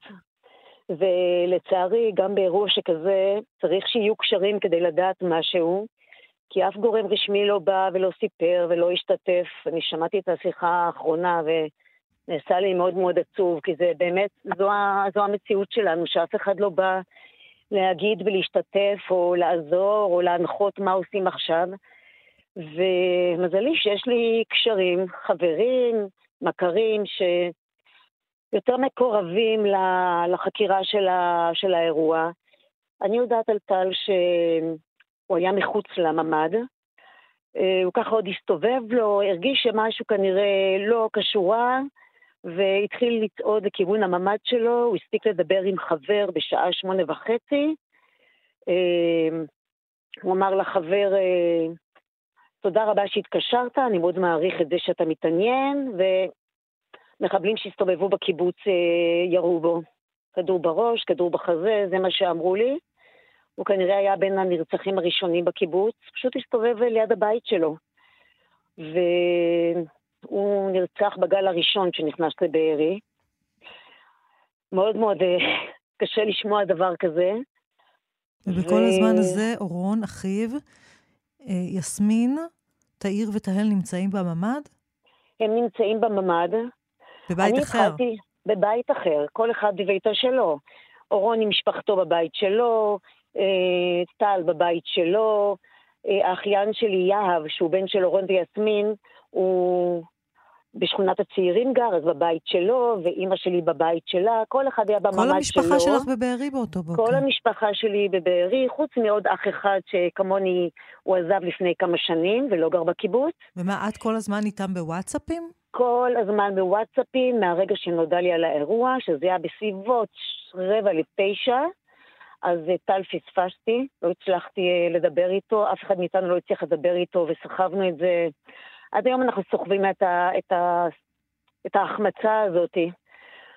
גם בגלל שהוא ישב שם, היה לבד, וניסינו כל הזמן לחשוב מה עובר עליו, הוא היה מאוד מאוד אה, לחוץ באירועים האלה. אז הלב אה, מאוד מאוד כואב. ומתי היה לך הקשר האחרון עם אורון ויסמין? עם אורון ויסמין, הקשר האחרון בשעה רבע לאחת עשרה. זו הייתה השעה האחרונה שדיברתי עם אורון, הוא ממש הדיע אותי החלטנו על כל עשר דקות שאנחנו uh, מסמסים אחד לשני, מיידעים אחד את השני, והוא ממש תיאר לי את השלבים של, ה... של הקולות בחוץ והיריות והפריצה לתוך הבית, והצעקות והצחוקים והאללה אכבר, ודפקו להם המון המון זמן בממ"ד, המון המון זמן, ממש התעקשו על הבית הזה, כי לא על כל בית הם התעקשו. את יודעת אה, למה? בו... אין לי מושג, ממש אין לי מושג למה הם התעקשו על הבית הזה. לא על כל הם... בית הם התעקשו? לא על כל בית הם התעקשו, לא. היו... אה, הגל השני, או אפילו השלישי, רצו בכלל רק לבזוז. והיו בתים שאני יודעת מחברים שלי שהיו עם הוריהם בתוך האירוע, שהם רק הסתובבו להם בבית, אכלו, שתו, בזזו, הוציאו, ובכלל לא ניסו להיכנס לממ"ד. Mm-hmm. והדלת ממ"ד של המשפחה של אורון מחוררת, מרושתת לגמרי בחורים. הייתי שם, וכיוון שגם זה לא הצליח להם, אז בעזרת כלום הם פתחו את הדלת ממ"ד שהיא מקומטת לגמרי, עקומה לגמרי. אחד מהדברים המזעזעים זה שכשהייתי שם, אה, אחרי האירוע כמובן, כדי לפנות את הבית, הייתה פתאום אזעקה הייתה פתאום אזעקה, וכולנו נכנסנו לבית, להסחבא בתוך הממ"ד, שדלתו אה, מקומטת, עקומה, אנחנו מסתכלים אחד על השני. זה היה חוויה מוזרה. הזוי. בתיה, ממש.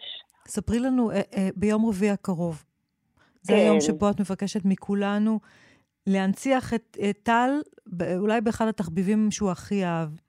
נכון. מה את רוצה שנעשה? מבקשת. מה שאני מבקשת כמובן, מה שאני מבקשת זה שנאפה כולנו את המתכון של עוגיות חמאה שהוא מאוד אהב טל, אהב לבשל, אהב לאפות ולאכול.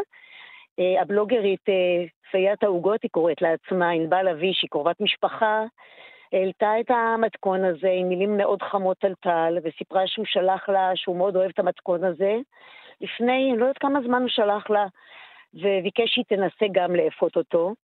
ואז בעקבות זה שהיא העלתה את המתכון והספד על טל, החלטתי לקחת את זה הלאה, למנף את זה, וביום הולדתו אני מבקשת ואשמח מאוד שכולנו נאפה את העוגיות האלה, ולא נשאיר אותם אצלנו, אלא נחלק אותם, נחלק לשכנים, נחלק לחברים, נחלק במקומות העבודה, בדיוק כמו שטל נהג לעשות בבארי.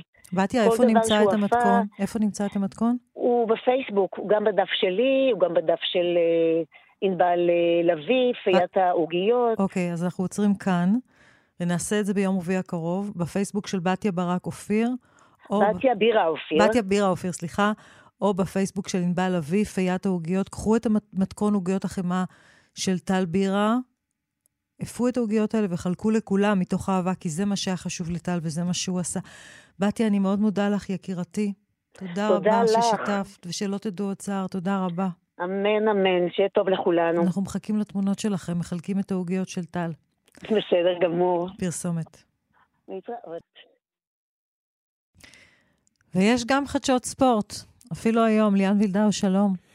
שלום, שלום ליאת. כן, ספורט אבל uh, צריך להגיד תחת הנסיבות. Mm-hmm. Uh, אנחנו מדברים על ליגת העל בכדורסל, שמתמודדת עם סיטואציה לא מוכרת. שתיים מהקבוצות הבכירות ביותר uh, בכדורסל שלנו, מכבי תל אביב והפועל ירושלים, עם בעיות קשות עם הזרים שלהם. Uh, על הפועל ירושלים מיד נדבר, אבל ראשית מכבי תל אביב, סיטואציה שלא קרתה שם. מרד למעשה של שחקנים הזרים, שלא שבים ארצה ממשחקי היורוליג, לא משחקים אתמול במשחק הפסד. מכבי שיחקה עם ישראלים בלבד, הפסידה להפועל חיפה 104-96, כולל שחקני נוער שהיו צריכים לשחק. בסיטואציה רגילה אולי אפשר להגיד, אוקיי, הם מפחדים, אבל פה העניין הוא לא רק הפחד כנראה, אלא גם קיצוץ כספי בחוזים של השחקנים, כ-15 אחוזים. ביקשו התחייבות אה, כתובה שיקבלו את הכסף בחזרה, משלא קיבלו את ההתחייבות הזו, פשוט אמרו לא מגיעים ארצה, וכך מכבי ללא שחקנים זרים לא במשחק אתמול ולא במשחק מחר מול הפועל באר שבע. יש בזה פגיעה קשה כמובן גם בספורטיביות, אה, גם ביכולת של מכבי ובאוהדים שלהם, אבל גם בספורטיביות של הליגה בכלל. בואו נשמע את עודד קדש המאמן מתייחס לזה. לא משנה מהן הסיבות. יכול להיות עניינים של כסף שהם קשורים בין, ה... בין הקבוצה לשחקן, לסוכנים שלהם. זה לא התחום שלי, אני לא אמור להתעסק בעניין הזה. יכול להיות ששחקנים, באמת, אני חושב שבמציאות הנוכחית אנחנו לא יכולים להכריח שחקנים שאולי מפחדים להגיע בגלל הסיטואציה, גם זה לא משהו שהוא בסמכותי. אה, ואני משתדל להתעסק בתחומי האחריות שלי, ואני חושב שככה זה צריך להתנהל. כן, אבל uh, לא צריך להתנהל שקבוצה למעשה משחקת עם סגל מוחלש, זה על פי התקנון, וכך כנראה מכבי תל אביב תיענש, תיכנס על ידי מנהלת הליגות. גם בהפועל ירושלים הם uh, משחקים ללא המאמן. המאמן הסרבי אלכסנדר ג'יקיץ' לא מוכן לשוב ארצה, סיבות אישיות. Uh, ביום שישי, בשיח פתוח עם האוהדים, המנהל המקצועי יונתן אלון אמר, אנחנו לא שוברים את הכלים מולו, למרות שהוא לא מוכן לחזור, הנה מה שהוא אומר. אנחנו מאוד מאמינים גם בעתיד של מה שיש לנו, ואנחנו נשתדל לעשות כל דבר כדי שלא יפרק את זה. ולכן גם את הנושא הזה עם המאמן עכשיו, אנחנו לא מחליטים לפרק את החבילה הזאת, אלא אה, גם לנסות להכיל סיטואציות אישיות ואנושיות שהן אה, קיצוניות ולא רגילות. מצד שני, כן לנסות לשמר את הדרך הזאת שיש לנו, כי כל דבר אחר שנעשה בעצם זה לפרק ולהרכיב מחדש, ובטח ובטח שבאמצע העונה, כשישראל במצב הזה, זה לא משהו שהיינו רוצים לעשות. אז זה מה שאומר יונתן אלון בשיח מול אוהדים, אה, בתשובה לשאלות על הבעיות הללו. אבל אה, יואב בורוביץ' שלנו שומע דברים אחרים מבכיר בהפועל ירושלים, ייתכן שהקרדיט הוא ממש לא בלתי מוגבל, ואולי אפילו קצר מועד. שלום יואב. שלום ליאן, בדיוק כפי שאתה אומר, אתה יודע, יש קו רשמי שאומרים אנחנו רוצים להכיל את הסיטואציה, אבל אנחנו שומעים מבכיר מאוד במועדון שאומר, זה סיפור, אומר, אנחנו עושים את כל המאמצים כדי להחזיר לכאן, לכאן את ג'יקיץ', אבל האמת היא שג'יקיץ' בשלושה חודשים האחרונים כמעט לא נמצא בישראל, מסרב להיות כאן, וכאשר הוא הגיע לכאן הייתה אזעקה, וזה הכניס אותו למצוקה מאוד גדולה, וכעת, כשהם חזרו שבוע שעבר מבלגרד, למרות ששישה משבעה השחקנים הזרים הסכימו לחזור לראשונה לישראל, המאמן לא הסכים לחזור, ובמועדון אומרים לנו כזה דבר, אומרים, אנחנו שבוע, שבועיים נותנים לזה לנסות להחזיר אותו. אם הוא לא חוזר, אנחנו נהיה מוכרחים לפעול. יש הערכה מאוד גדולה לאלכסנדר ג'יקיץ' מההיבט המקצועי, וההצלחות היו באמת מאוד גדולות, וגם העונה, הפועל ירושלים באירופה התחילה טוב. אבל בהפועל ירושלים מבינים שאי אפשר להמשיך לתפקד ללא מאמן צמוד, בעיקר גם שכל השחקנים הזרים זה גם כן 50-50 אם הם באים לכאן או לא באים לכאן. אז איזה מסר זה מייצר שהמאמן כן, הדמות המקצועית הכי חשובה במערכת פשוט לא מוכנה לבוא לישראל כל כך כן. הרבה זמן, ולכן יכול מאוד להיות שהפועל ירושלים תיאלץ בעצב להיפרד בקרוב מאלכסנדר ג'יקיץ'. רק נדגיש עוד משהו, ליאן, לגבי הסיטואציה של מכבי תל אביב ומרד השחקנים הזרים, שכפי שציינת זה באמת סיפור ענק, אבל צריך להבין, מכבי תל אביב הפחיתה להם ב-15% בשכר בגלל שהיא מחויבת לעשות זאת כשהיא דורשת מיליונים מהמדינה בפיצויים, כלומר, זה חלק מהחוק. ומה השחקנים כן. הזרים אמרו? תבטיחו לנו שאתם מחזירים לנו, אבל מכבי תל אביב לא יכולה להבטיח על חוזה, כי זה בדיוק מה שמול המדינה היא מבקשת מיליונים כי היא הפחיתה בשכר. כלומר, יש פה פלונטר קשה מאוד למכבי תל אביב. כן, פלונטר לשתי הקבוצות הגדולות הללו בכדורסל הישראלי. אה, בינתיים היריבות נהנות אולי באיזה, בכזה אופן כזה או אחר, אבל אה, ספורטיבי זה לא. יואב, תודה. תודה לכם. תודה רבה, ליאן. תודה.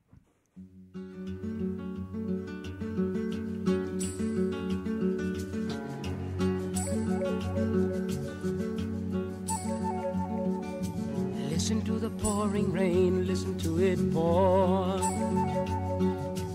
And with every drop of rain, you know I love you more. Let it rain all night long. Let my love for you grow strong. As long as we're together, who cares about the weather? Listen to the falling rain, listen to it fall. שרון וקסלר, שלום. שלום ליאת. מה קורה עכשיו בחוץ? גשם? Uh, תלוי איפה נמצאים, אבל uh, יש מספר מקומות ככה, בעיקר במרכז הארץ, שבהם יורד גשם, אפילו גשם חזק. בעיקרון המערכת נחלשה משמעותית. היה לנו סוף שבוע מאוד חורפי, בעיקר בצפון, כמויות הן, אפילו אפשר להגיד אדירות של משקעים. למשל, באמירים ירדו 170 מילימטרים, בית רימון 169 מילימטרים, המון המון המון מקומות. בצפון מעל 100 מילימטרים. כשמאתמול בערב בעצם המערכת הדרימה משמעותית, ופתאום התחילו להרגיש את זה גם בתל אביב בצורה משמעותית יותר, גם בירושלים, גם ככה יותר באזורים מרכזיים. מרכז הארץ, כן, אני מחלקת צפון, דרום, מרכז. תל אביב ירדו בין 60 ל-50 מילימטרים, לעומת ירושלים שירדו פחות בסביבות ה-20 מילימטרים, כן? זה סדר הגודל. בהרים, בהרי המרכז בסביבות ה-20, מישור החוף 50-70, אבל כל האזורים הצפוניים, פשוט כל כך הרבה מקומות, 100 מילימטרים, שחלק מהמקומות משקים ל-200 מילימטרים. זה באמת כמות מאוד מאוד גדולה לפרק זמן קצר. ובהמשך? ש... בהמשך הגשם כבר עכשיו נחלש משמעותית, mm. למרות שזה יום חורפי לחלוטין, טמפרטורות נמוכות. מחר. ממחר עלייה מתונה מתונה בטמפרטורות, עד כדי כך שביום רביעי ושלישי כבר רביעי חמישי בעיקר, רוחות מזרחיות ערות, וייתכן אפילו גשם מקומי כזה, דווקא מעננים בינוניים, שזה משהו שמאפיין עונת מעבר, עם גשם שיכול לרדת כמעט בכל מקום. כן. אז תחזור ונדבר בהמשך, אבל נכון להיום עוד נהנים לפחות מהגשמים האלה, והתמונות היפות של הנחלים. כל זה כשאת יודעת שליבנו גם עם החיילים שנמצאים שם בחוץ, אז זה תמיד... אה, משולב כזה. היום ועוד קצת מחר, ומיום שלישי כבר חוזר להתחמם. שרון, תודה רבה לך, תודה. תודה, תודה ליאת. Rain. Listen to the falling rain, listen to the rain. Mm-hmm. Listen to the falling rain, listen to the rain. נורית אסרף מזרחי, ראש תחום התרבות שלנו, שלום. שלום ליאת. מה הבאת לנו היום? מיכה ביטון הוא מוזיקאי נפלא, ניצול מנתיב העשרה, והיום הוא מוציא גרסה מחודשת לשיר שיבוא. הפעם הוא לא לבד. שלום מיכה. שלום דורית, שלום ליאת, היי. שלום. תספר לנו על הימים שלך עכשיו. ממש עכשיו, עכשיו, אני הגעתי לכאן למושב לנתיב העשרה בפעם השנייה או השלישית שלי, וזה מאוד, מאוד מרגש. גם הגעתי גם להרגיש שוב את ההרגשה הזאת, דווקא ביום הזה שהשיר שיבוא, המחודש שאני מוציא, לבוא לאותו מקום שהחברים שלי אה, היו איתי והקימו איתי את הפאב החברתי, שבעצם אה, אני מקדיש להם את, ה, את השיר הזה. אה, ואנחנו מפונים מפה, אה, ככה מה-7 באוקטובר, אה, מפונים אה, כל המושב אה, לשני מוקדים. מוקד אחד בתל אביב, אה, ברויאל ביץ', במלון, ומוקד אה, שני במעלה החמישה, ועוד אה, משפחות שפשוט... אה, לקחו לעצמם כל מיני דירות פרטיות.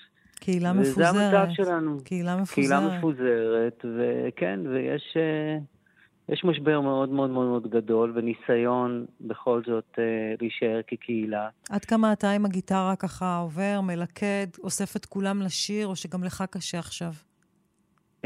בשבועיים הראשונים כשיצאנו, אז לא יכולתי באמת לגעת בגיטרה, לא יכולתי להופיע. הייתי ממש ממש באבל.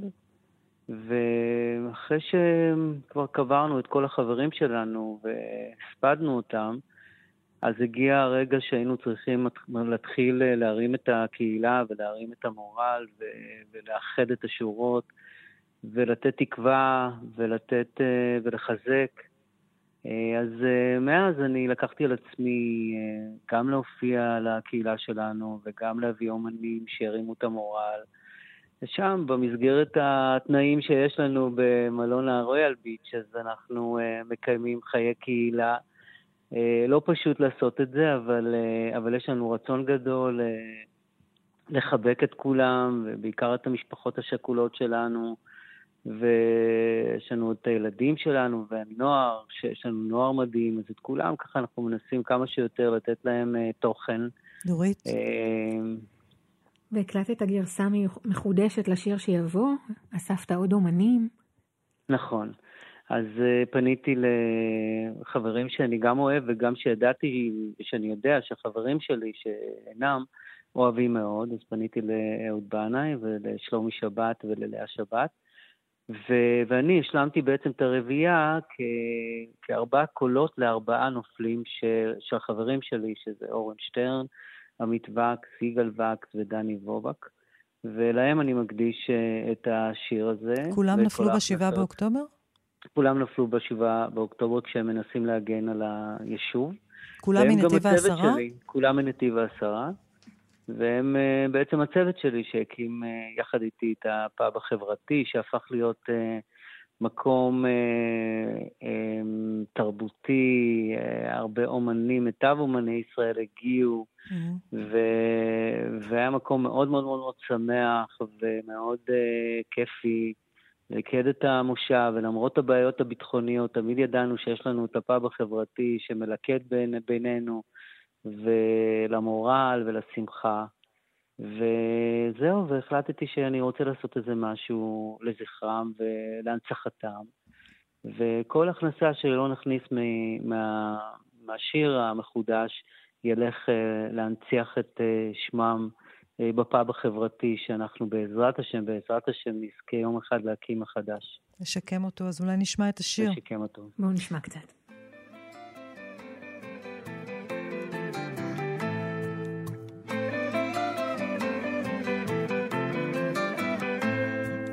לא בגלל הכוח אין יותר מנוח, מחכה כבר שיבוא. לא תיפול הרוח גם כשלא בטוח, הרגליים לא קלות.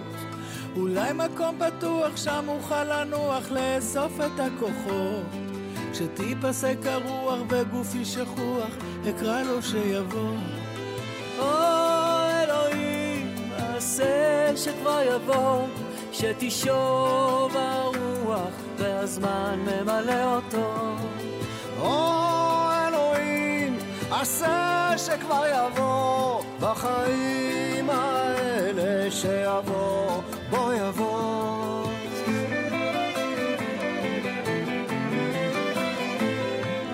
לא בגלל הכוח אין יותר מנוח, מחכה כבר שיבוא. לא תיפול הרוח גם כשלא בטוח, הרגליים לא קלות. אולי מקום פתוח שם אוכל לנוח, לאסוף את הכוחות. כשתיפסק הרוח וגופי שכוח, אקרא לו שיבוא. או אלוהים, עשה שכבר יבוא. מיכה, בסוף השבוע אתה תופיע בפסטיבל אהוד? אפשר כן, לראות. כן, ב-27 בדצמבר, בשעה 6, בבית, בבית הקונפדרציה בירושלים. בימי האוד, אני מזמין את כולם לבוא, לקבל חיבוק מאיתנו ולחבק בחזרה, לחב... לקבל חיבוק בחזרה. אה, זה מה שדורית, זה מה שנשאר לנו. אני רק רוצה לספר לך, מיכה, שתוך כדי... כן, אז קודם כל תבואו לראות את מיכה בפסטיבל עוד, אנחנו מקבלים. פה כותב לנו אה, קובי נחשוני, עמיתנו, בשם המילואימניקים שתופסים את הגזרה ויושבים עכשיו בנתיב העשרה. מבקשים כן. למצוא, להגיד למיכה ביטון, אנחנו המילואימניקים שומרים לך על הפאב. וזה מקום קסום. כותב לנו ממש עכשיו, אה, קובי אה, נחשוני, המילואימניקים יושבים בנתיב העשרה, שומעים אותך עכשיו ושומרים לך על הפאב, אל תדאג, אתה לא לבד. כמו בשיר של... מיכה, תחזור לשם? אנחנו בעזרת השם, אחרי המלחמה ואחרי שאנחנו נדע שהמקום כבר בטוח ומוגן, אה, אנחנו נחזור, יש געגוע למושב, געגוע לקהילה, ובעזרת השם נחזור. חברים, אנחנו צריכים לסיים. מיכה ביטון, בהצלחה. מיכה, תודה. תודה, דורית, תודה רבה. תודה, דורית, תודה ליאת. תודה רבה. גיא קוטב ערך את המשדר, יעל שקד וקובי זרח בהפקה, יוסי תנורי, דבורה סוויסה ולריסה בלטר כץ. טכנאים, סייע לנו שמעון דוקרקה בדיגיטל, חידו אבו לבן, אתם מוזמנים להאזין לנו לכאן רשת ב'. אני ליאת רגב, להתראות. לא. אולי מקום פתוח שם אוכל לנוח, לאסוף את הכוחות. כשתיפסק הרוח וגופי שכוח, אקרא לו שיבוא.